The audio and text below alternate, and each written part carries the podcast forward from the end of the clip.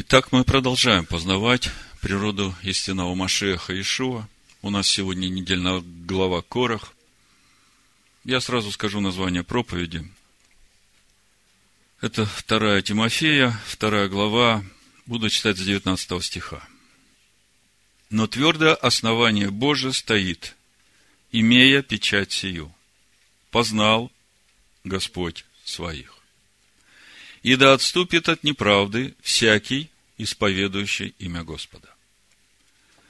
А в большом доме есть сосуды не только золотые и серебряные, но и деревянные, и глиняные, и одни в почетном, а другие в низком употреблении. Итак, кто будет чист от всего, тот будет сосудом в чести, освященным и благопотребным владыке, годным на всякое доброе дело. Проповедь я так назвал. В большом доме есть сосуды не только золотые и серебряные. Как обычно, читаешь недельную главу и все время в духе вопрос, а что же главное? Господи, что главное, что ты хочешь сказать нам через эту недельную главу? Наша глава начинается с того, что Корах из сынов Левия, помазанный на служение. Причем мы совсем недавно читали о том, что Бог очень заботится о сыновьях Каафа, говорит, не погубите сыновей Каафа. Так вот, э, Корах из сыновей Каафа, сыновей Левия, вместе с Датаном и Авероном, сыну Рувимовы, и, как мы знаем, уже с тех пор, когда Рувим согрешил, отец Иаков сказал, что ты первенец мой, но ты не будешь первенствовать, потому что ты бушевал, как вода. И еще 250 мужей, уважаемых в обществе, авторитеты в обществе, то есть люди достойные, люди знающие. И вот они поддались на эту философию, демагогию Короха и присоединяются к этому восстанию против Моисея, Аарона. В третьем стихе мы читаем, 16 глава чисел, собрались против Моисея и Аарона и сказали им, полно вам, все общество, все святые, среди них Господь, почему же вы ставите себя выше народа Господа? То есть претензия. Мы все святые, мы все слышим голос Бога. А почему вы вдруг решили, что вы выше нас? Да, почему вы вдруг э, решили командовать здесь? Вообще, кто вам дал такое право? Вот сейчас народ соберется и решит, кто тут э, лучше и кому они доверят командовать э, в этом обществе. Следующая наша глава, это 17 глава, говорит о том, что Бог повелевает собрать жезлы всех глав колен, и видим, что расцветает жезл Аарона. Другими словами, через это свидетельство Бог говорит об исключительно своем праве решать, кто будет главенствовать в обществе. В обществе Божьем нет демократии. В обществе Божьем нет такого, что люди собираются и выбирают себе лидера. Понимаете, такой лидер, он уже автоматически пойман в зависимость от тех, которые его избрали такие лидеры будут стараться угождать тем, кто его избрали. А вот тот, который избран и поставлен Богом, он не будет смотреть на лица людей. Он будет стараться о том поручении, предназначении, ради которого Бог его избрал и поставил на служение на этом месте. То есть, я хочу вот эту простую мысль, я сегодня много говорить не буду. Просто одна простая мысль, чтобы вы это усвоили от начала до конца – Бог имеет исключительное право назначать лидеров в общине. И никто другой.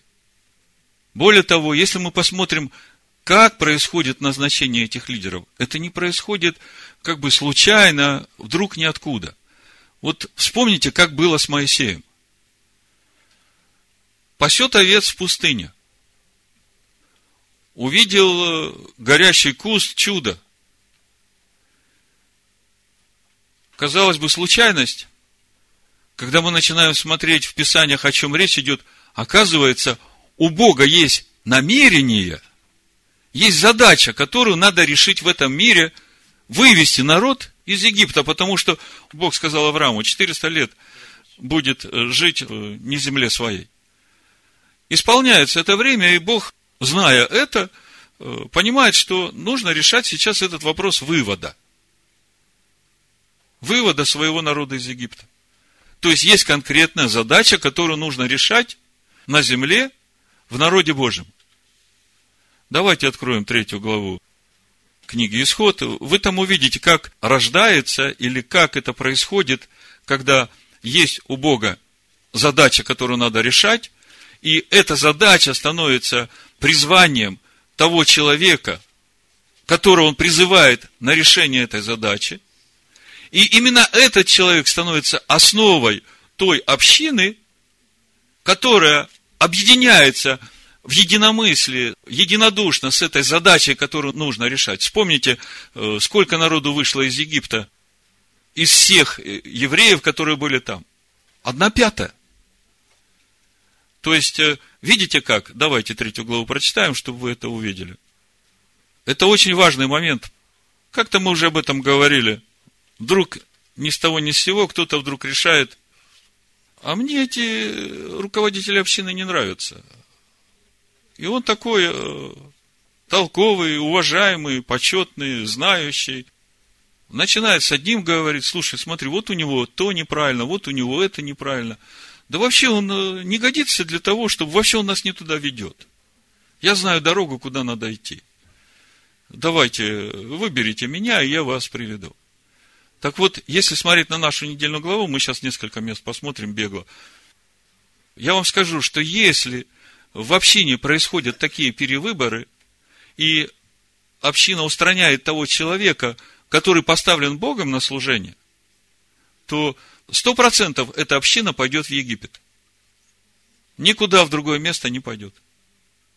Потому что единственный, который знает дорогу, куда вести, это тот, кому Бог дал призвание. Значит, э, исход третья глава, смотрите, как это происходит, как это работает в духовном мире. С первого стиха читаю. Моисей пас овец у Иофора, тестя своего, священника Мадиамского. Однажды провел он стадо далеко в пустыню и пришел к горе Божией Хариву. И явился ему ангел Господень в пламени огня из среды тернового куста. И увидел он, что терновый куст горит огнем, но куст не сгорает – Понимаешь, когда ты горишь Божьим огнем, то ты э, не сгоришь. Когда ты будешь гореть своей плотской страстью, то сгоришь. Моисей сказал, пойду и посмотрю на сие великое явление, от чего кус не сгорает. Адонай увидел, что он идет смотреть, и возвал к нему всесильные среды куста и сказал, Маше, Маше. Он сказал, вот я. И сказал всесильный, не подходи сюда – сними обувь твою с ног твоих, ибо место, на котором ты стоишь, есть земля святая. И сказал, я всесильный отца твоего, всесильный Авраама, всесильный Ицхака и всесильный Якова. Маше закрыл лицо свое, потому что боялся возреть на всесильного. Смотрите, здесь везде Элогим стоит, не Адонай. Мы знаем, когда раскрывается Элогим, это мера суда. Поэтому Маше закрыл лицо, он, он понимал, перед кем он стоит, он в трепете. И сказал Адонай, уже раскрывается милость. Я увидел страдания народа моего в Египте и услышал вопль его от приставников его. Я знаю скорби его. Вы должны понимать, в Второзаконии 4 глава написано, я прочитаю сейчас – чтобы у вас э, не было такого понимания, что есть два Бога, есть Илогим и есть Адонай. Вот э, во Второзаконии, в 4 главе, э, в 39 стихе написано, «Итак, знай ныне и положи на сердце твое, что Адонай, тетраграмматон стоит, есть Элогим на небе вверху и на земле внизу, и нет еще кроме его». То есть, Адонай и Элогим – это сущность Всевышнего Бога. Иногда он раскрывается как Элогим, когда наступает время суда, Иногда он раскрывается как Адонай, когда его милость. Помните, когда Маше э, пришел к народу, они говорят, а кто тебя послал? Но многие думают, что они хотят проверить, знает ли он Бога или нет. Есть комментарий такой, что их интересовало, Адонай послал или Илогим послал. То есть, э, с милостью пришел или с судом пришел. Так вот, э, Значит, э, Адонай говорит, увидел я страдания, мы возвращаемся в третью главу Исход, увидел я страдания народа моего, услышал вопли его от представников, я знаю скорби его. Восьмой стих. Иду избавить его от руки египтян и вывести его из земли си, в землю хорошую и пространную, где течет молоко и мед, в землю хананеев, хитеев, амареев, ферезеев и иевусеев – Восьмой стих, мы видим, идет Бог избавлять. Да? Дальше переворачиваем следующую страницу. В 10 стихе читаем. Итак, пойди, я пошлю тебя к фараону и выведи из Египта народ мой сынов Израилевых. Видите, да? У Бога есть намерение. Он идет решать этот вопрос, но мы видим, что с этим намерением решать этот вопрос идет Маше. А Бог идет в Маше – решать этот вопрос. Вот так это делается. Вот мы дальше, когда будем смотреть нашу недельную главу, когда расцвел жезл Аарона, Бог там скажет такую фразу. Это будет для них свидетельством, чтобы они больше не восставали против меня. Видите, как, кажется, на первый взгляд непонятно, восстали против Моисея и Аарона, а Бог говорит, они против меня восстали. Каким образом против Бога восстали? Они вроде все за Бога говорили. Правда, когда начинаешь смотреть глубже, они начинают хвалить Египет, говорят, там молоко и мед текло, а ты нас никуда не привел. То есть, э, все не так просто, как бы слова красивые, но когда смотришь вглубь, начинаешь видеть вот эти истинные мотивы всего происходящего. Но самое главное, что я хотел сейчас вам сказать, чтобы вы на это обратили внимание. Как Бог призывает на служение. У Бога есть конкретная задача, которую надо решать, и он начинает ее решать. И для того, чтобы решать в этом мире эту задачу, он призывает человека. Вот 20 лет назад я вам говорил, Дух проговорил мне, услышал я иной голос, выйди, народ мой, от нее. И это слово мне не давало покоя несколько месяцев. Оно горело во мне, я ни о чем другом думать не мог. И я тогда не знал еще, кто его народ, откуда выходить надо – и тогда у меня был сон, который все расставил на свои места, хотя я все еще ничего не понимал. Я не понимал, что значит змеи, потому что во сне пришли люди, которые просили меня помочь избавиться им от змей. И я тогда не знал, о каких змеях идет речь. Потом я прочитал в Писаниях, что оказывается, уже на входе в обетованную землю народ начинает роптать опять на Моисея и на Бога, и Бог посылает змей. Это спустя несколько лет, когда я уже погрузился в Писание и начал изучать Тору, я понял, откуда надо выходить. Потому что то христианство, в котором я был, оно отвергало Тору Моисея. Я помню, когда я подошел к пастору Пятидесятнической церкви, где я, кстати, произносил молитву покаяния, я говорю, я в сердце слышу, тебе надо 10 заповедей. А я прочитал всю эту книжечку, которую мне дали, Новый Завет Господа Иисуса Христа. Э, я там не нашел 10 заповедей. Я говорю, слушайте, может, я невнимательно читал, покажите, где, потому что мне срочно надо эти 10 заповедей. Он говорит, тебе это не надо. У тебя есть вот заповеди блаженства, открывает пятую главу Матвея и говорит, вот читай. Я читаю заповеди блаженства и понимаю, мне не это надо. Спустя несколько лет только пришло мне понимание – какая связь между заповедями Бога и заповедями блаженства. Заповеди Бога – это сам самолет, который летает. А заповеди блаженства – это то, как сделать этот самолет, чтобы он летал. Заповеди блаженства – это инструкция, как пользоваться заповеди Бога, чтобы они жили в тебе, чтобы этот самолет летал. И вот это вот все во мне варилось, э, можно сказать, лет семь. И только потом я начал уже это проповедовать. И когда я начал это проповедовать, от всей общины одна треть осталась, может даже меньше. Кто помнит, сколько нас было на Лачприше, и потом сколько нас осталось на Ледманес. И с тех пор Бог открывает день за днем вот этот путь, которым идти. И вот вы представьте, что появляется человек, который говорит, вы знаете, у него не все в порядке дома. Это нехороший лидер, давайте его переизберем. У нас было собрание на Лачплыше. Кто помнит, когда мы в маленьком э, зале собирались? Я не буду называть имен, Всевышний да будет милостив к этим людям. Там реально решался вопрос, значит, Александра Агиенко снять с должности э, лидера общины. Я вижу, что Моисей, вот когда это все начало происходить, он уже не молится о Корохе. Вы обратили внимание? Что он сказал? Господи, один человек согрешил, а ты хочешь весь народ уничтожить? То есть он понимает, что с Корохом уже нет смысла за него молиться. Мы видим, что Бог видит глубже. Там и Датан, и Аверон, и эти 250 человек, которые восстали против Моисея и Аарона, они все погибли, потому что они не против Моисея и Аарона восстали, они против Бога восстали, против его замысла, против тех задач, которые решает Бог. Вы можете представить, насколько это опасно для человека, который, не понимая этого, хочет решать демократическим путем какие-то вопросы в общине? И Моисей не молится больше о Корохе. А мы только что разбирали недельную главу Шлах, и мы там тоже видели 14 главу чисел. Откройте, я вам покажу намерение тех руководителей, которые стояли за этим бунтом. Четвертый стих написано. И сказали друг другу, поставим себе начальника и возвратимся в Египет. Видите, да? То есть, эта мысль, она уже давно там зреет. И вот сейчас в нашей главе мы видим этих зачинщиков, можно сказать, которые вот все время эту идею распространяли в обществе. А общество слабое. Они смотрят, люди уважаемые, помазаны Богом на служение, сыновья Каафа. Кааф, он помазанный Богом служитель. И мы знаем, что к помазанникам надо относиться очень почтительно, потому что Бог помазал.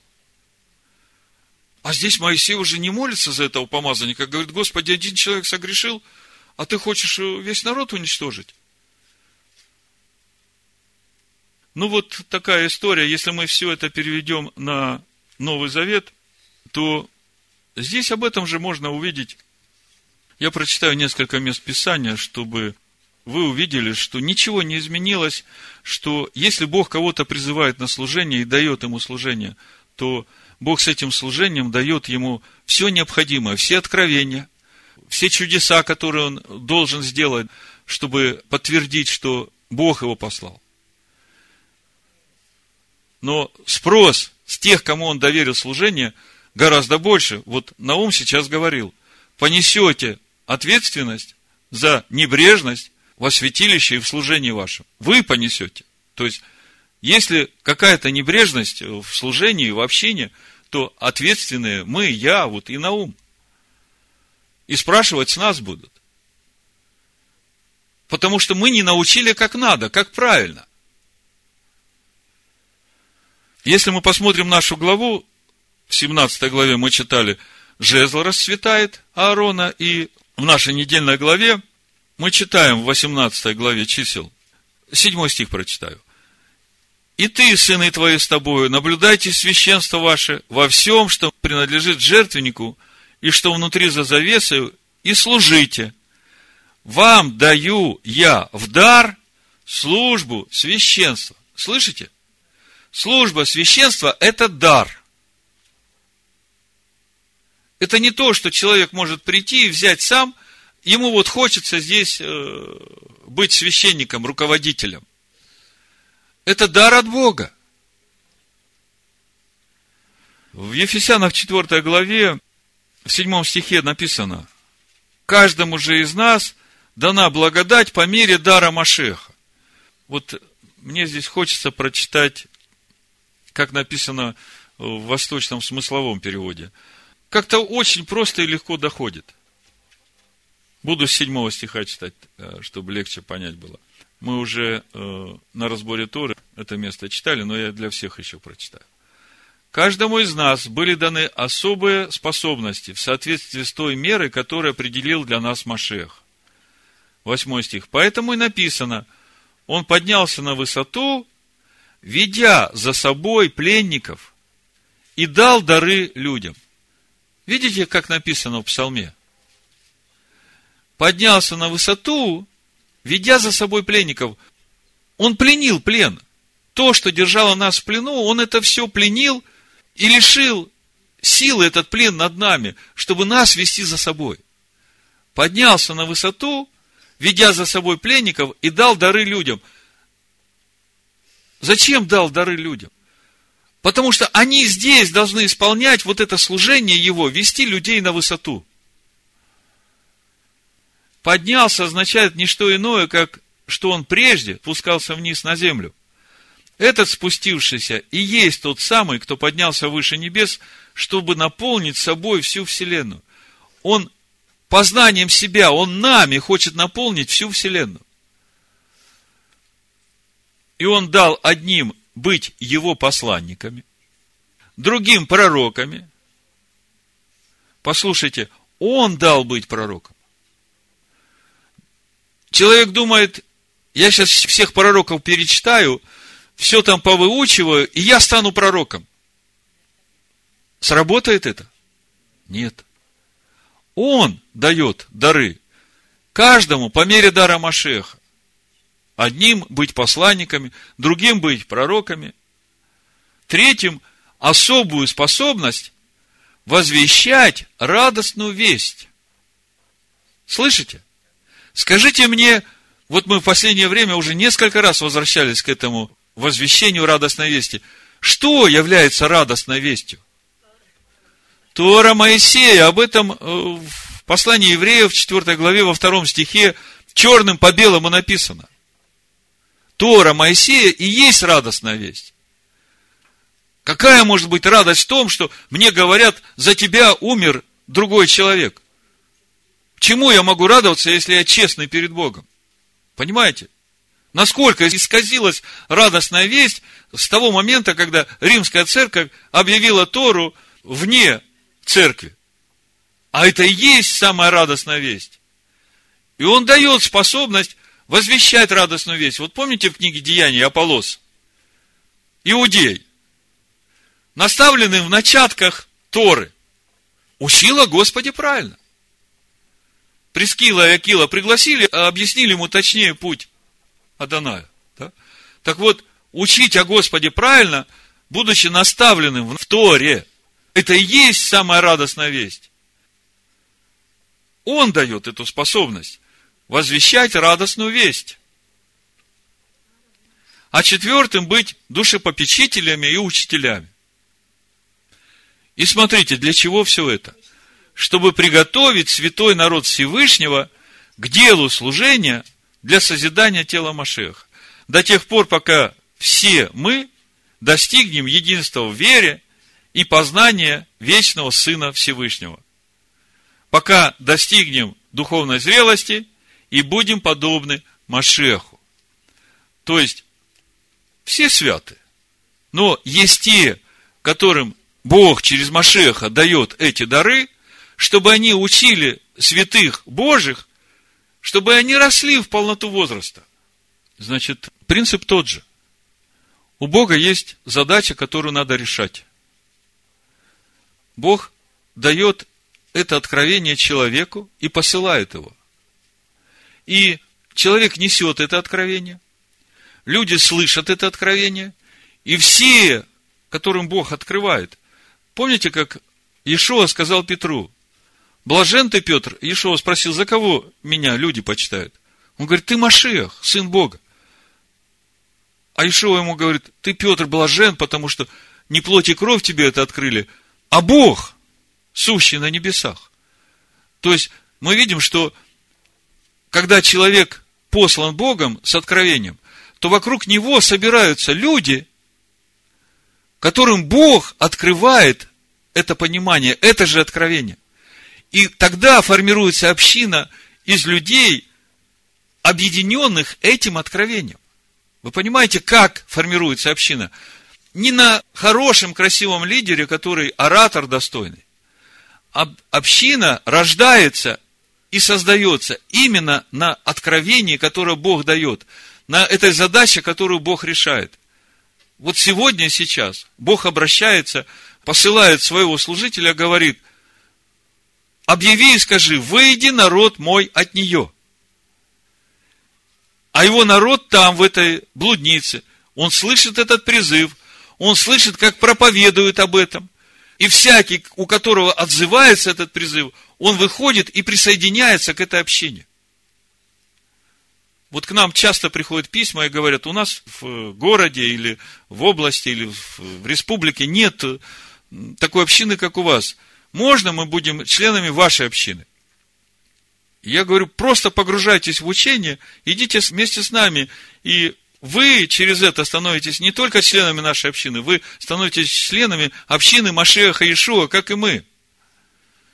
Потому что это то дело, которое сейчас делает Бог в своем народе. Отсюда и до края земли. Смотрите, ну вот Иешуа говорит ученикам своим. Не может быть Ученик больше своего учителя, да? Ну, Лука 6 глава, 40 стих, давайте посмотрим. Я хочу показать, как это работает в духовном мире, как это работает в общине Божией. Лука 6,40.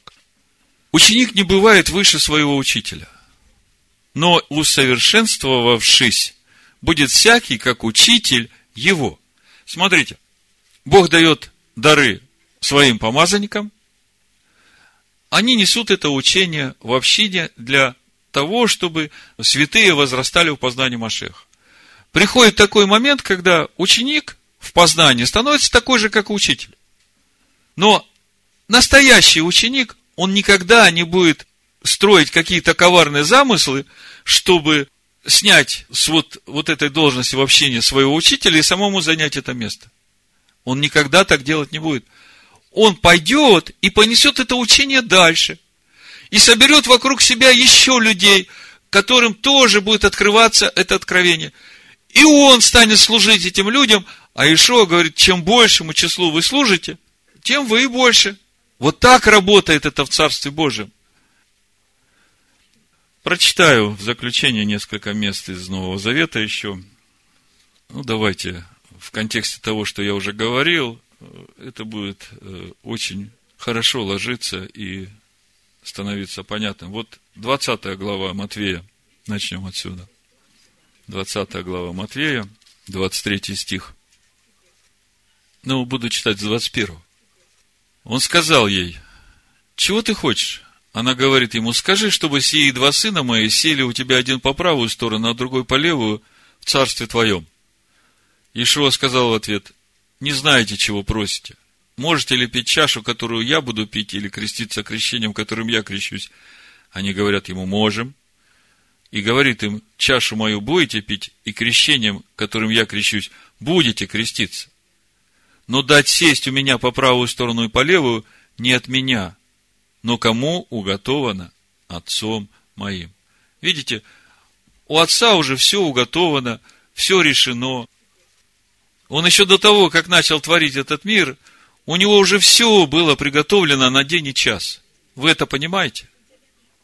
И вы же понимаете, что каждый из вас не случайно пришел в этот мир. И вы должны радоваться, что вы услышали это откровение, и что вы сейчас здесь. Ученик не больше своего учителя, но усовершенствовавшись, будет как учитель. А что дальше делать, когда он усовершенствовался – и стал как учитель. Лука, 22 глава, 24 стих и дальше. Был же и спор между ними, кто из них должен почитаться большим. Он же сказал им, цари господствуют над народами, и владеющие ими благодетелями называются. А вы не так. Но кто из вас больше, будь как меньший, и начальствующий, как служащий. Ибо кто больше, возлежащий или служащий? Не возлежащий ли? А я посреди вас, как служащий. Но вот вы пока все возлежащие, а вам служат. Но придет такое время, когда вы будете служить. И если вы хотите расти, то вы уже сейчас должны начинать служить. Амен? Амен. В первом послании Петра, в 4 главе, в 10 стихе, Петр говорит, «Служите друг другу, каждый тем даром, какой получил, как добрые домостроители многоразличной благодати Божией». И в первом послании Коринфянам, 4 главе, с 1 стиха, Павел говорит, «Итак, каждый должен разуметь нас, как служителей Машеха и домостроителей тайн Божьих. От домостроителей же требуется, чтобы каждый оказался верным. И для меня очень мало значит, как судите обо мне вы или как судят другие люди. Я и сам не сужу о себе. Ибо хотя я ничего не знаю за собою, но тем не оправдываюсь. Судья же мне Господь. Посему не судите никак прежде времени, пока не придет Господь, который и осветит скрытое во мраке, и обнаружит сердечное намерение, и тогда каждому будет похвала от Бога. Закончу тем, с чего мы начали, с названия 2 Тимофея 2 главы, 19 стих. Но твердое основание Божие стоит, имея печать сию. Познал Господь своих. И да отступит от неправды всякий, исповедующий имя Господа. А в большом доме есть сосуды не только золотые и серебряные, но и деревянные, и глиняные, и одни в почетном, а другие в низком употреблении. Итак, кто будет чист от всего, тот будет сосудом в чести, освященным и благопотребным владыке, годным на всякое доброе дело. Да будем мы именно такими сосудами, чистыми, освященными, благопотребными Всевышнему, годными на всякое доброе дело. Вы меня, Машеха, Ишуа. Амен. Шуа. Амен. Шуа. Амен. Шуа. Амен.